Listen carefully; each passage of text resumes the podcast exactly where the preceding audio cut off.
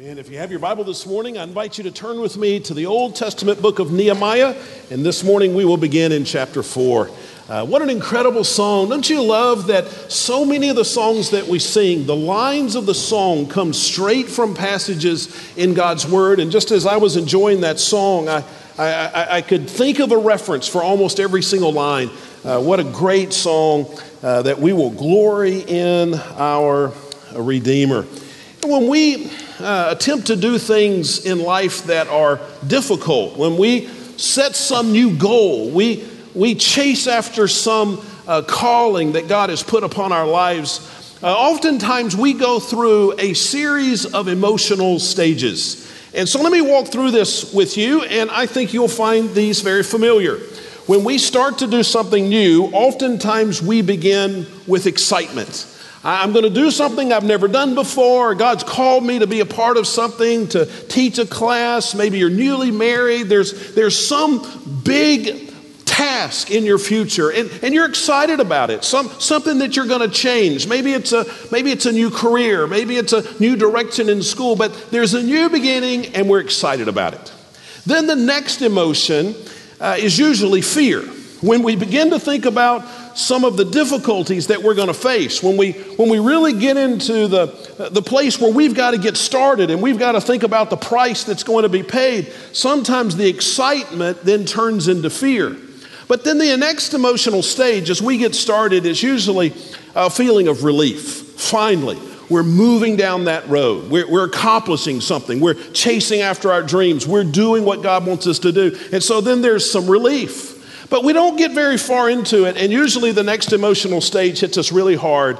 We face some obstacles, we get into that middle part, and we just want to quit. We didn't realize it was going to be so hard. We didn't realize it was going to take so long. We didn't realize all the obstacles that were going to be in front of us. It's that middle stage that's the dangerous stage.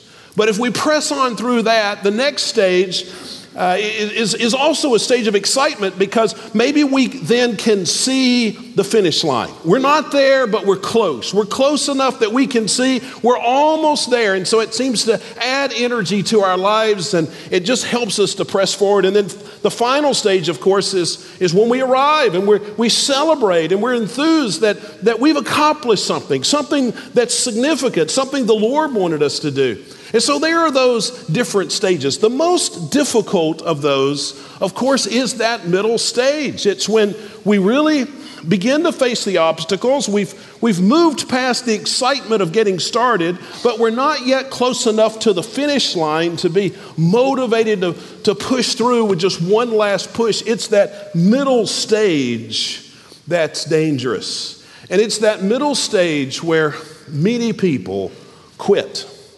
And it's because of that middle stage that many of us have used to stories. You know what a used to story is? I have some used to stories.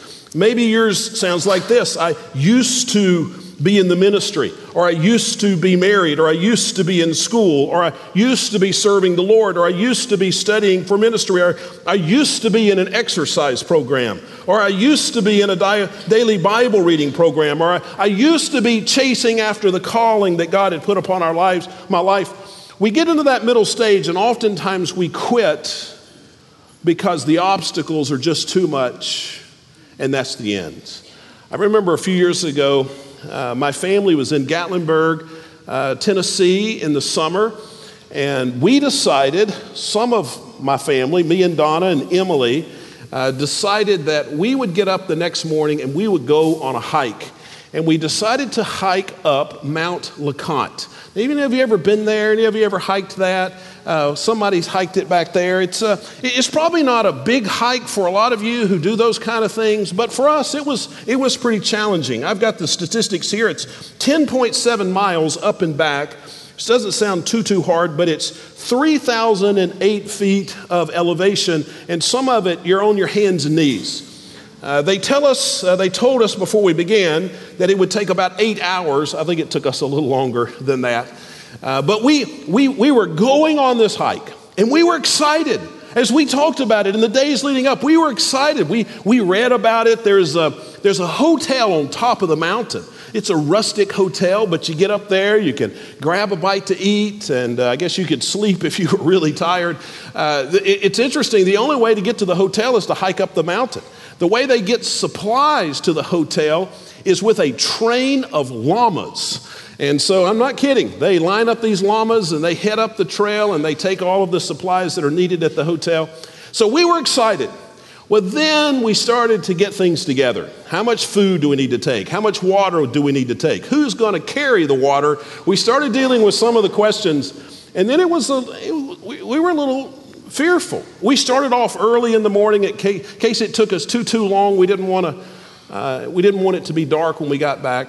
So there was excitement, and then there was fear. And then we got started, and it felt good. It, it, it was beautiful. We're walking through the forest. Uh, there were a lot of people around us, and they were enjoying nature. And, and we just kept on going, and we enjoyed it until we got about halfway. we got about halfway. We were about three or four hours into the uphill part of this. And I mean, I, I suppose it was beautiful, but it looked exactly like it did three hours ago. you know, after a while, the beauty seems to fade. And and we were tired and we were thirsty and we had some water, but you know, we were debating do we drink the water now and die later, or do we die now, drink the water later? At the three hour mark, there were far few, fewer people around us. Uh, you know, in the beginning, there was a lot of encouragement. Now, there's just uh, other people uh, who are panting and tired and exhausted. And we really wanted to quit. In fact, there were a few conversations between the three of us about whether or not this was the wise thing that the Lord in heaven wanted us to do. But we pressed on, and then finally we got within maybe an hour of the top, and we could begin to see the sights because you'd come to these uh, high places and you could look down on the valley. It was a different scenery, it was beautiful. And we were passing people who were returning, people who had already made it up, uh, who had gone much faster than us. And so they were coming down and they were encouraging us. It's worth it. You can make it. Keep going.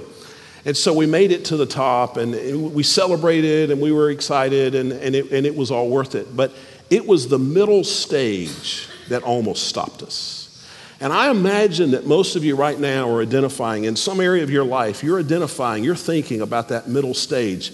That's when it's so easy to quit. Well, when we come to Nehemiah chapter 4, Nehemiah is in the middle stage.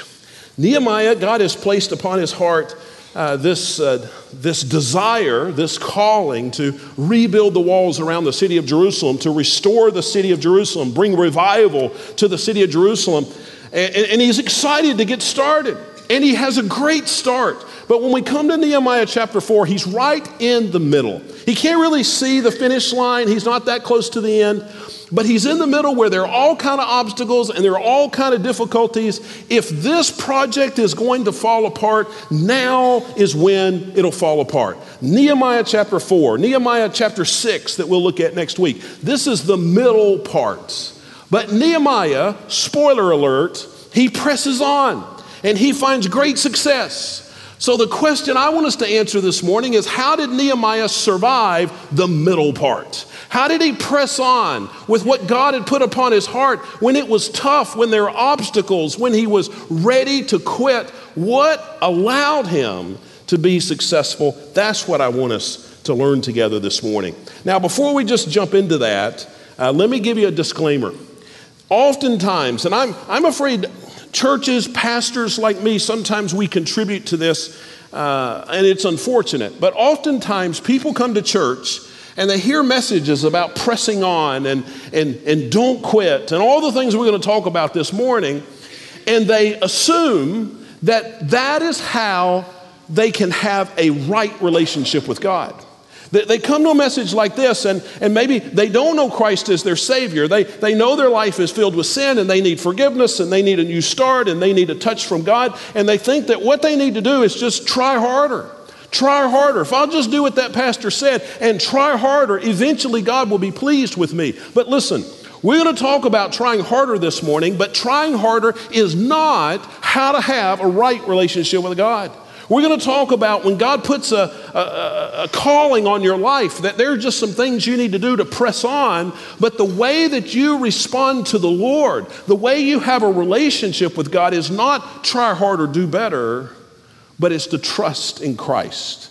I remember when, when I fully understood the gospel for the first time, uh, it was in a, in a youth service on, on a retreat, and and somebody was teaching and preaching, and, and I'd heard some of this before, but it just not clicked with me. But on that night, I recognized that not only was I guilty of sin, but that no amount of trying harder and doing better was ever going to change that.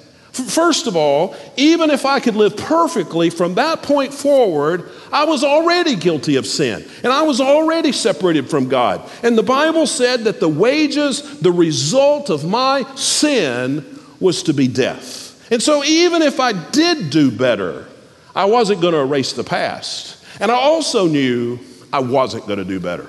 I mean, we make all the commitments we want to make that we will never sin again, but you will fail quickly in those commitments. And I knew then that there was nothing I could do to earn God's favor. There was nothing I could do to merit God's forgiveness except to trust in one who did earn God's favor. Trust in one who, who, who had lived a perfect life and who had paid the penalty for the sin that I had committed. And so on that night, I put my trust in Jesus. I said to the Father, I, I can't clean up my life such that it will be please, pleasing to you, but I trust that Jesus lived a perfect life, and I trust that Jesus paid for my sin. And so the merit that I offer you is not what I have to offer, but what Jesus is going to offer and has offered for me. And God saved me from my sin, and He forgave me of my sin. Not because of me, but because of the works of Christ. And I trusted in that. And God began to change my life, still changing my life. So, hear this. We're going to talk about pressing on, we're going to talk about do better.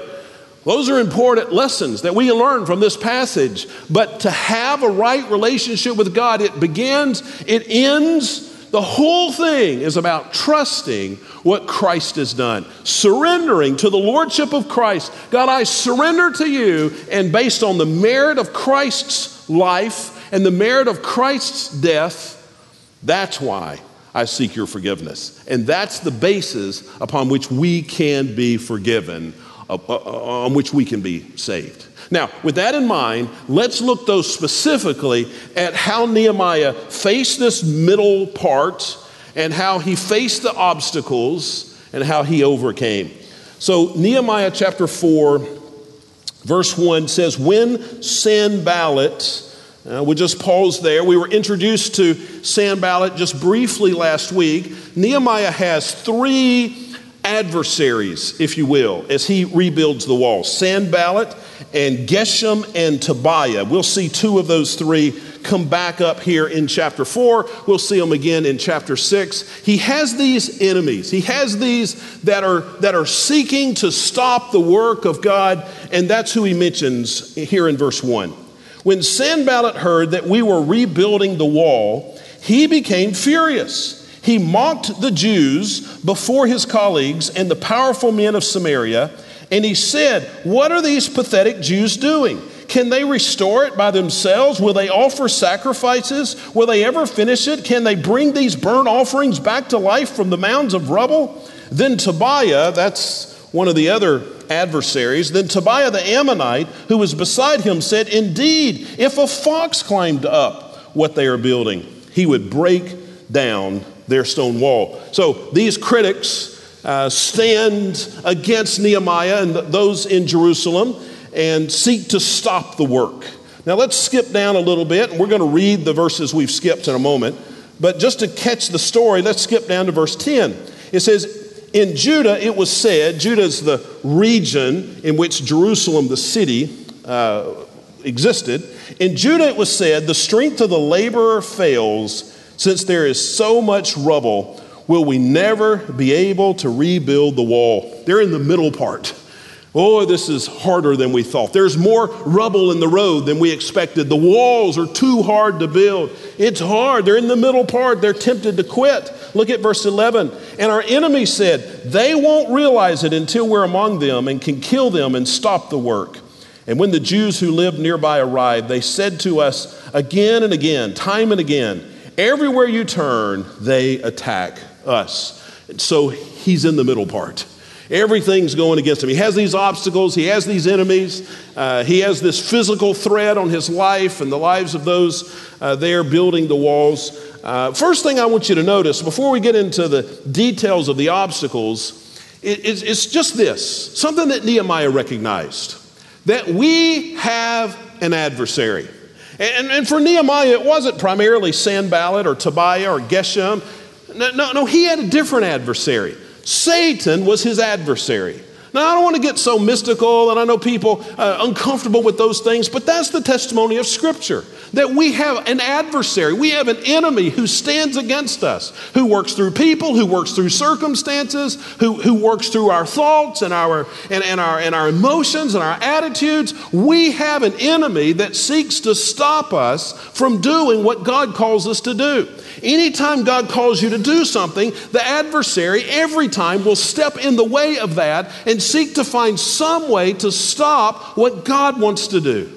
It is, it is a universal thing. The only people who don't face adversaries are those who aren't doing anything for the Lord. And so Nehemiah faced some adversaries, and his one adversary was Satan. Let me just read to you a few verses that remind us of this. Ephesians 6 12 in the New Testament says, For our struggle is not against flesh and blood. Uh, and that means our struggle is not primarily with people. It, it wasn't primarily with Sanballat and Tobiah. No, our, our struggle is against the rulers, against the authority, against the cosmic powers of this darkness, against evil spiritual forces in the heavens. We have a spiritual adversary. John 10 10, Jesus said, A thief, and he's referring to Satan a thief comes to steal, to kill, and to destroy. We have an adversary that seeks to stop us. 1 Peter 5 8 says, Be sober minded, be alert. He's, he's saying, Listen to this, pay attention to this, be sober minded.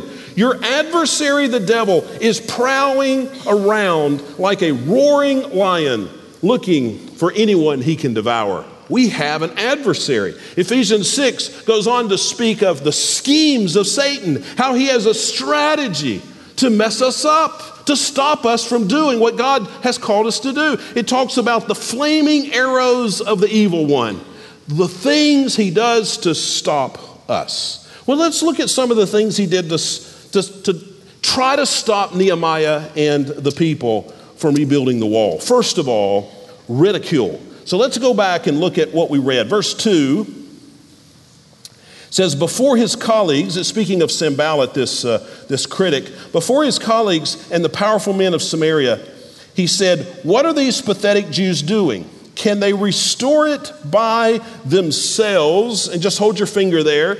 Uh, your Bible might not say by themselves, it might say for themselves. Uh, that's what it says in the, in the original. Uh, the, the first thing he's that, that the enemy's doing is, is ridiculing his intentions. Why is it that Nehemiah is doing this? He's just doing it for himself. I mean, we need to be careful. Haven't you experienced this? When you're serving the Lord, you have this thought, people may accuse you of doing something for the wrong motives. And we need to be very careful that we do things for the right motives, but we should never let that fear paralyze us and keep us from doing anything. So the first thing he was ridiculed about were were his intentions. He says next, will they offer sacrifices? Will they ever finish it? Now, his determination is being ridiculed. Will he ever finish it? Don't you know that Satan will whisper in your ear when you're trying to accomplish something that God's put upon your heart? Satan will say, You'll never get to the end. You'll never finish this. Look at your track record. We need to recognize that behind every great success are a number of failures. We don't often see that when we look at people who have been successful. I was in a pastor's conference a couple of weeks ago with, uh, with Johnny Hunt, and you may or may not know that name. I, uh, Johnny Hunt grew a great church in Atlanta, uh, started very small, one of the largest churches in the nation now. Uh, but Johnny Hunt's influence uh, far beyond his church, I, I, I, believe he's probably as responsible for more people in the United States coming to know Christ in an indirect way than any, anybody that's living today. Some of the things he's done, especially in the, some of the northern states and, and the western states, just amazing. So if you'd have asked me to sit down and, and, and, and write out his resume before I uh, talked with him a couple of weeks ago, I could have done that. I could have listed 50 accomplishments that uh, think, just extraordinary things the Lord had done through him. But I couldn't have listed a failure. In my mind, his life was just one success after another. For all these years, he just was successful. But, but as he was talking to me and some other pastors a couple of weeks ago, he began to talk about all the failures how he has had decades of failures, but those failures have formed the foundation of the success that he's experienced because he just kept on going. But here we see the same thing. Nehemiah is being ridiculed for his lack of determination. He's tempted to quit. Let's just keep reading there at the end of verse 2. Can they bring these burnt stones back to life from the mounds of rubble? Here, his, um, his resources are being criticized, uh, ridiculed. Uh, the, Sanballat is saying that he doesn't have enough stuff to do this. And you know, he doesn't. Uh, there's not enough stuff to rebuild the walls. They had to trust in the Lord. If we're going to accomplish something, we're just going to have to trust that sometimes the Lord's going to provide the strength. The Lord's going to provide the resources. The Lord's going to provide the know how. The Lord's going to provide the help. If all we ever do in life is what we have the stuff and the ability to do, we won't do much. But people who do extraordinary things are people who trust that God will provide. Well, let's continue to read verse 3. We see that his abilities are criticized. Then Tobiah the Ammonite, who was beside him, said, Indeed, even if a fox climbed up what they are building, he would break down their stone wall. Uh, he, was, uh, he was ridiculing his, his abilities. I just think sometimes there, there are things we can say that break the heart of God. Things like this I just can't do that. I just don't know enough. I'm just not gifted enough to do that. I just don't have the right personality or the right intellect or the right ability. I could never be a missionary. I could never be a teacher. I, I could never share my faith with a lost person. I, I, I won't be successful at what God has put upon my heart to do. Listen, yes, you will. With the partnership of the Lord, we can do anything that God has called us to do. And then the next weapon that Satan used to try to stop Nehemiah was discouragement. Look back down in verse 10 that we read a moment ago. In Judah it was said, The strength of the laborer fails since there is so much rubble. We will never be able to rebuild the wall. Do you sometimes quit because you get discouraged? Uh, my, um, you know, we all have weak areas in our lives. Uh, do you have some weak areas? Th- there are two things, there are probably way more than two, but uh, there are two areas in my life that I am especially, and I know uh, from, uh, from a lot of years that I am especially vulnerable to the attacks of Satan. And I'll share one of those with you this morning. It's, um, it's right here, it's discouragement. I, I can get discouraged. My, my wife will tell you it's sort of been the 25 year running joke in our family. I mean, it's sort of joke, it's sort of not the joke. Uh, when I will come home and say to her, Do you think I could get a job delivering pizzas?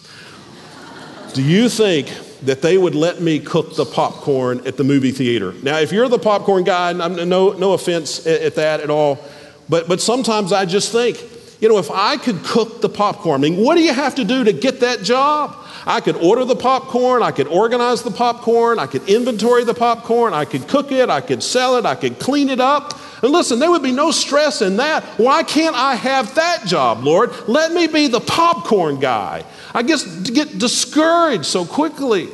But that's one of Satan's attacks, and we should recognize it as such. And then the next attack is the attack of fear. You see it in verse 11. Our enemies are threatening our lives. Sometimes fear is what throws people off, makes them quit what God has called them to do in the middle part and then verse 12, there's just negativity. Look at this again. When the Jews who lived nearby arrived, they said to us time and again. That's how it says it in my Bible, and that's a good uh, translation. But in the original, it says that they came to me 10 times. Now, in Hebrew, that's an idiom, and it just means they kept coming. Maybe it was 10, maybe it was 100. Uh, but, but it's interesting that these people kept just coming to Nehemiah and complaining, Oh, Nehemiah, it's hard. Nehemiah, we don't have enough rocks. Nehemiah, we don't have enough timber. Nehemiah, uh, Freddie over there is not doing his part, and Sally's not doing her part. And, and they just kept complaining and complaining and complaining. And Satan used that as a weapon. But what did Nehemiah do? Here's what we need to know this morning. If you're in the middle part, how do you keep going? How do you stay in the marriage until God can bring a blessing? How, how, how, can you keep going in the child rearing when it's stressful and it's hard and it's difficult? How do you keep going in the ministry that God's called you to do, in the career, in the school, in the classes? How do you keep going in the middle part? Well, I think Nehemiah did three things here. Three things, this will be simple, three things that made the difference. So many people quit in the middle. Nehemiah didn't because he knew three things. Number one, give uncontrollable obstacles to God in prayer. Now, look back with me, some verses we didn't read a moment ago, verse 4. So, these uh, attacks of Satan, he was ridiculed, he was criticized, he was threatened, he was discouraged, all these things came. And look at his response in verse 4. He begins to pray. He says, Listen, our God. He's talking to God, he's praying. Listen, our God, for we are despised. Make their, now listen to this, this will bother you if you really pay attention. Make their insults return on their own heads, and let them be taken as plunder to a land of captivity. What did he pray about, Sanballat?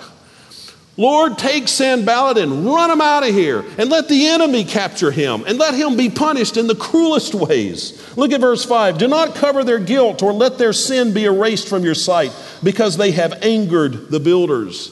Now, that raises a couple of questions. First, the obvious one, and then maybe a more important one. Should we pray like Nehemiah prayed? Well, in fact, you may be surprised to find that this prayer, this kind of prayer, uh, is prayed by saints of God throughout the Bible. Many times in the book of Psalms, uh, David prays like this. In fact, Psalm 5:10 says, "Punish them, God, and let them fall by their own schemes. Drive them out because of their many crimes, for they rebel against you." And, and, and some of the prayers are much more severe than that. In fact, in your uh, discussion guide for the message this morning, I list some of these. They're called imprecatory prayers. Should we pray God's judgment down on people? Uh, who stand in the way of God's work? Well, first of all, you should love everybody. And there, not, there ought not be anything that somebody can do that would make you stop loving them. If you're not loving somebody because of something that they have done, that says more about you than it does them. We should love them. Secondly, if you're embittered towards somebody, that's your problem. That's your sin. And we should never let ourselves get bitter towards somebody, no matter what they have done. We should have a forgiving spirit. But of course, we should pray that God's work goes forward. I've prayed this. You've prayed this, should have prayed this. I've seen God answer this in, in, in just amazing ways. And so, should we pray like this? Yes. Uh, but the second question, and I said this maybe is even more important uh, what does this say that we should do when we face obstacles and don't have the resources or the ability to overcome? Well, we will. There's just going to be times when you're not going to have enough money. There are going to be some Sanballats you can't do anything about. There are going to be some Tobiahs that you can't reason with. There, they're just, there are going to be some, some all kind of obstacles that are going to come your way. And you don't have it within you to solve the problem. What should you do? Exactly what Nehemiah did. You should give that to God in prayer. You see, you do the things you can do, let God do the things that God can do. Don't fret over the things you can't do, they're not for you. Let God do those things. Don't sit around and say, Well, I'm just going to have to quit because there are things I can't do. No, you just do the things you can do, and in prayer, give the rest of those to the Lord. I had something, used to have this on my desk uh, a number of years ago. Uh, I thought about that this morning. I, I should put it back there. Uh, but so a pastor told me this a long time ago, and, and, so I copied this from somebody. But, but, but this just brings clarity to, to those times when, when we want to quit because there are obstacles we can't overcome. Listen, God takes total responsibility for the life that is totally committed to Him.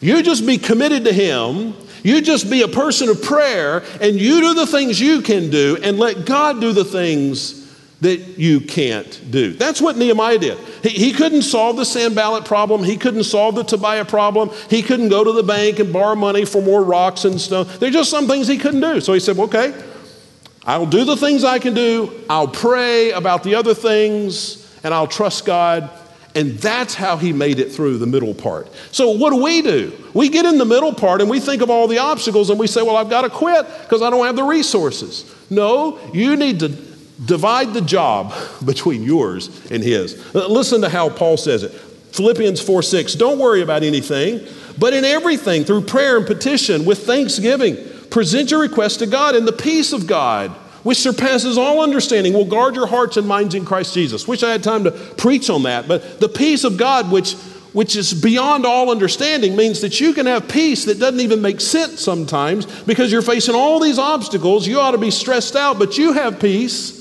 because you've given them to the Lord. Because you've given them to the Lord.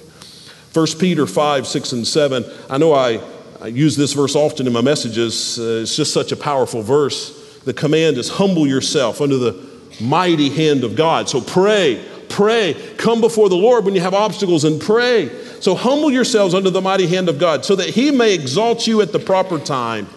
Cast all your cares upon him because he cares for you. It says, says you trust the Lord, and the Lord will solve the obstacles. He, he will solve the problems and remove the obstacles when it's time. In the meantime, trust the Lord. That's what Nehemiah did. He gave the uncontrollable the unchangeable obstacles to the Lord in prayer. The second thing we must do that Nehemiah did is we must simply refuse to quit. Look back at verse 6. Says, So we rebuilt the wall. This is after all of this, all the ridicule and all the Sanballat stuff happens. Uh, the Tobiah stuff has happened at this point. So, so verse 6 So we re- rebuilt the wall until the entire wall was joined together up to half its height, for the people had the will to keep working. Notice he didn't stop. He just kept going. The people kept going. They had the will to work. All these problems, did he solve the problems first? No. And I'm not saying he just ignored them. He didn't ignore them. He prayed about them. He gave them to the Lord. But he didn't let the problems make him stop. He just pressed on. Look at verse 15. When our enemies heard that we knew their scheme and God had frustrated it, every one of us returned to his own work on the wall now, this seems so simple, it's, it, maybe it seems like it shouldn't be said, but this is so important. When we're in that middle part, we just, we just need to keep going. We must refuse to quit. Look, look at verse 14, one more verse here. Look, this ought to be our rallying cry. You, you might underline verse 14 because if you're, if you're about to quit, this needs to be your, uh, the, the thing you say. This, this, this should be your motto says, After I made an inspection, I stood up and said to the nobles, the officials, and the rest of the people, so here it is Don't be afraid of them. Remember the great and awe inspiring Lord and fight for your countrymen, your sons, your daughters, your wives, and your homes. He said, Remember who it is we serve. Nothing is impossible for God, and keep on the task. You know, when we get in a storm, that is not the time in the middle of the storm for us to quit and reevaluate what God wants us to do. Now, now th- listen to me. See, sometimes we, we're trucking on and we're doing whatever God's called us to do, and it gets really hard. And that's when we stop and we say, you know, is this really what God wants me to do? Maybe I ought to take a week and pray about it and reevaluate. You don't need to reevaluate in the middle of the storm. In the middle of the storm, you need to press on. You need to remember what God told you to do when times were easier and when times were calmer, and you need to stay the course in the storm. There may be a time on the other side of the storm. There may be a time to look back and reevaluate and adjust your course. But in the storm, don't quit. In the middle, don't quit. I, I, I've I have a lot of minister friends that, that'll call sometimes and they'll say, Well, listen, Noel, I'm, you know, I'm struggling and I don't know what I'm going to do. I'm in the middle of a storm. I'm thinking about quitting, or I'm thinking about changing churches, or I'm thinking about, well, we get in that middle part. We think about all those things. And, you know, I don't know a lot of things, but I point to this part of, of Nehemiah chapter 4 and I say to them, listen, you may need to quit. You may need to change churches. You may need to go to another direction. but not in the middle of the storm. Right now, you just need to keep going because your, your decision maker is, uh, is, is broken right now. I mean, you're in the middle of the storm. You just need to stay the course. Nehemiah, right here in the middle of the storm, said, I refuse to quit. And then number three, this one's a little more subtle, but it's, it's very important. We need to plan and prepare for more obstacles. Now, look at verse 16. We didn't read this while ago, but it's important. It says, From that day on, so they're continuing to build the wall, half of my men did the work, while the other half held spears, shields, bows, and armor. The officers supported all of the people of Judah who were rebuilding the wall. The laborers who carried the loads worked with one hand and held a weapon with the other hand. Each of the builders had his sword strapped around his waist while he was building, and the trumpeter was beside me. And so they continued to build the wall, but notice they set these guards with, wep- with weapons. And some of, the, some of the builders, depending on what part of the wall they were building, they built with one hand, they held a sword with the other hand. Other people had a sword strapped to them. Why, why were they doing those things? Well, Nehemiah understood that you just needed to decide that not only are we facing obstacles now, but there are going to be obstacles in the future. And you have to anticipate that so that they don't surprise you. You just got to decide, I know there are going to be some tough times. So I'm going to live with, with that thought in mind that it's not all going to be easy. And I'm not going to quit as soon as it gets hard because I know it's going to get hard. You know, you know, if you take a defensive driving course, what do they teach you? They teach you in defensive driving course that when you're driving down the road, you just need to assume that everybody around you is crazy. Okay? You need to assume that everybody around you is texting on their phone while they're putting their makeup on, while they're eating a taco. And so you need to drive suspicious of everybody. You're looking around because you, you, you, never know when somebody's going to turn in front of you or come to an unexpected stop. You, are aware that there could be problems. Uh, we should live like that so that we don't quit when it gets hard, so that we don't. Marriage year four, oh no, I married a sinner. You know, you come and tell me, I'll tell you what I said. It took you four years to figure that out. You should have asked me before you married her. I've known she was a sinner. Of course, she married a sinner. Not near as bad as the sinner she married, but you married a sinner. And so now's not the time to quit. You should have known you married a sinner. You should have known that she has a sinful mind and a sinful heart, and there are going to be some obstacles, and, and, and you're going to cause at least half of them. And, and you, need to, you need to go into this marriage saying, when obstacles come, we're not going to quit. You need to start this ministry when the obstacles come. We're not going to quit. You need to accept that Sunday school class you're, you're, teaching for the youth department or the children's department, saying, I know things are going to be hard some days, but I'm not going to quit.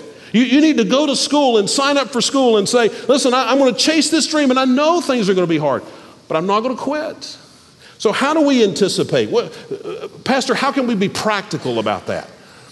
Well, I think the most practical thing I could share with you is, uh, is a story, and I didn't ask permission this morning, so I won't give you the name, but, but I remember someone in our church, and I'm sure they wouldn't mind me sharing, but I, just out of respect, I'll be careful. Um, we had somebody, a young man in our church, young family, he and his wife. Uh, he had a what could have been a life threatening illness, uh, required surgery. This was maybe two years ago. And, um, you know, I, I, don't know why it just seems so much more serious when people have young children, but uh, he and his wife had, still have young children. And, and I remember driving to the hospital to see them that morning. I didn't know them well. Uh, I know him a lot better now. In fact, I was in a ministry meeting with him Thursday night, just so impressed with he and his family. Uh, but I was driving over to, to the hospital, and I got here. They were at Memorial, and I found them in the waiting room. There was just two of them, just the two of them, and they were reading the Bible together. And I knew when I saw that that uh, you know this this is a spiritual couple. But I began to talk to them, and I and I, I really I was prepared for the panic. You know, as pastor, I mean, that's sort of my job. And they're panicked over this. And I assumed before I got there, and they're going to need me to try to calm them down and talk about peace and the love of God. And, but you know, they weren't panicked at all. And uh, the, the wife said this she said that somebody else had said to her some months earlier that when a crisis comes, let it find you already on your knees. I thought, wow, That's better than any sermon I've ever preached in my life. She said, Pastor, when this crisis came, it found us already on our knees. We're fine. And physically, he's fine now. Surgery was a success, and, and he's doing well, and they're doing well. But, but how do we prepare for future obstacles? Let's let the crises, when they come, find us already on our knees. So you need to work with one hand and hold the sword with the other. And the swords that you're walking with the Lord, daily reading your Bible and praying and trusting God there will be some obstacles, some crises. Let them find you already on your knees. I, I, I want to end with a, with a sappy story. Can I do that? I, I, I don't like to uh, end my sermons with sappy stories, uh, especially that, that don't just come from Scripture. Uh, well, sappy stories don't come from Scripture. Let me correct that before I get a letter in the mail tomorrow. But, um, but, but there, there is a, a, an historic story that that I pull out every once in a while and I read it to myself. And you may be familiar with this. This is a favorite end of sermon story that pastors use. And so, so maybe you've heard it before. It's a good story. Uh, maybe I think there's a movie about it now. I've not seen the movie. I'd like to. Um, but let me share this story with you. I, and I'll ho- hopefully help fit it in with this in a moment. It's about Ernest Shackleton. Do you know who that is? Some of you are thinking, I already heard this story. Uh, but Ernest Shackleton was a British polar explorer in the early 20th century, and his, he's most noted for his failed Imperial Trans-Antarctic expedition. He tried to be the first person to cross Antarctica. Uh, he was not, but that was his goal. So let me walk you through his, uh, his journey. He departed South Georgia Island on December 5th, 1914, with 22 people. He titled his ship, he named his ship Endurance, and it was rightly named.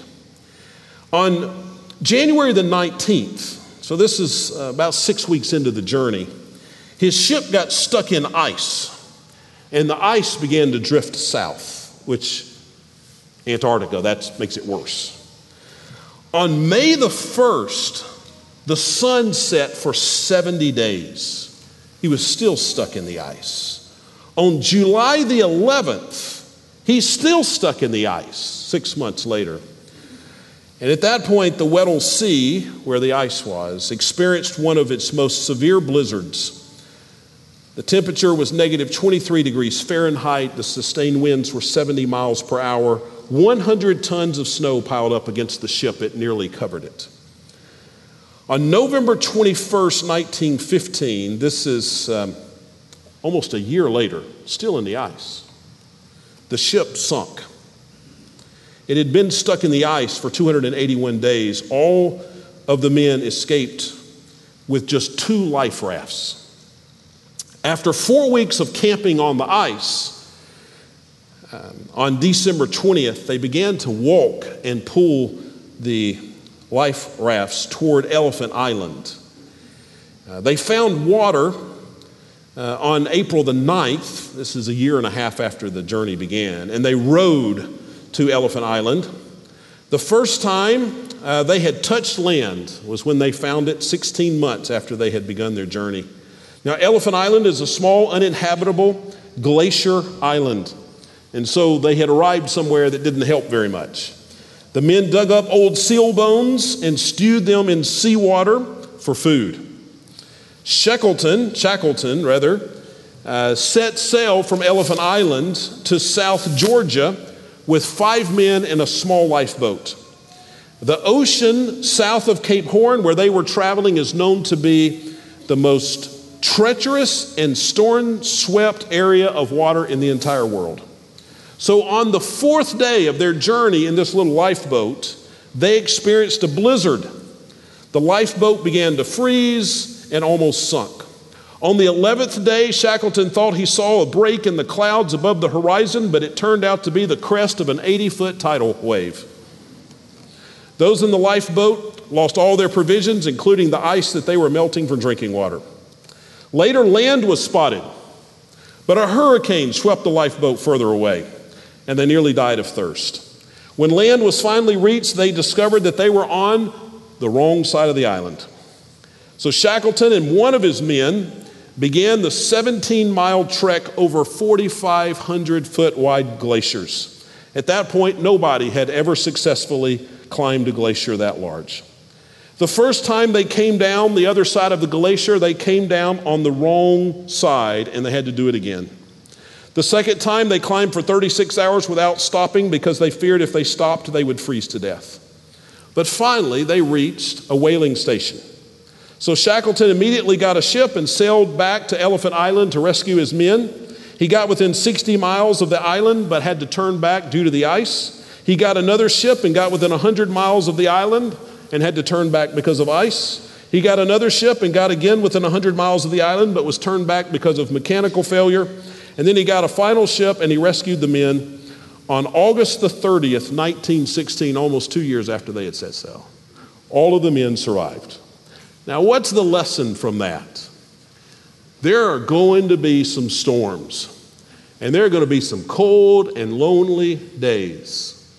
But if God has called us to do it, and we will give the obstacles that we can't handle to Him, if we will refuse to quit, we lean upon the power of God and we walk with God so the crisis will find us on our knees, there will be victory in the end and glory for God.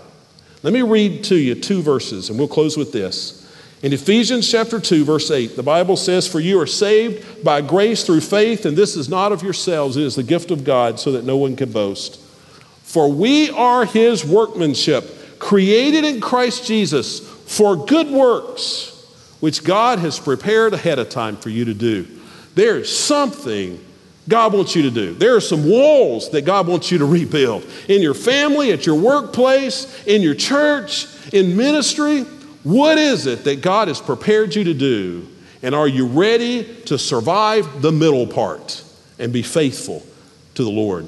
Head bowed, eyes closed. Let me pray. Father, you are so good to us to make us a part of your plan, to call us to, to do something for the building of your kingdom, to give us an opportunity to be, to be married and have a, have a marriage that brings honor and glory to you. There's so many ways you have called us. But Father, there's so many ways we quit in the middle part. I pray that we will be Nehemiahs, uh, that we will trust you, that we will trust you with the hard parts and that we will experience the victory that comes from leaning on you. Give us the courage that we need. And we pray this in Jesus' name. Amen. Let's stand as we respond to the Lord.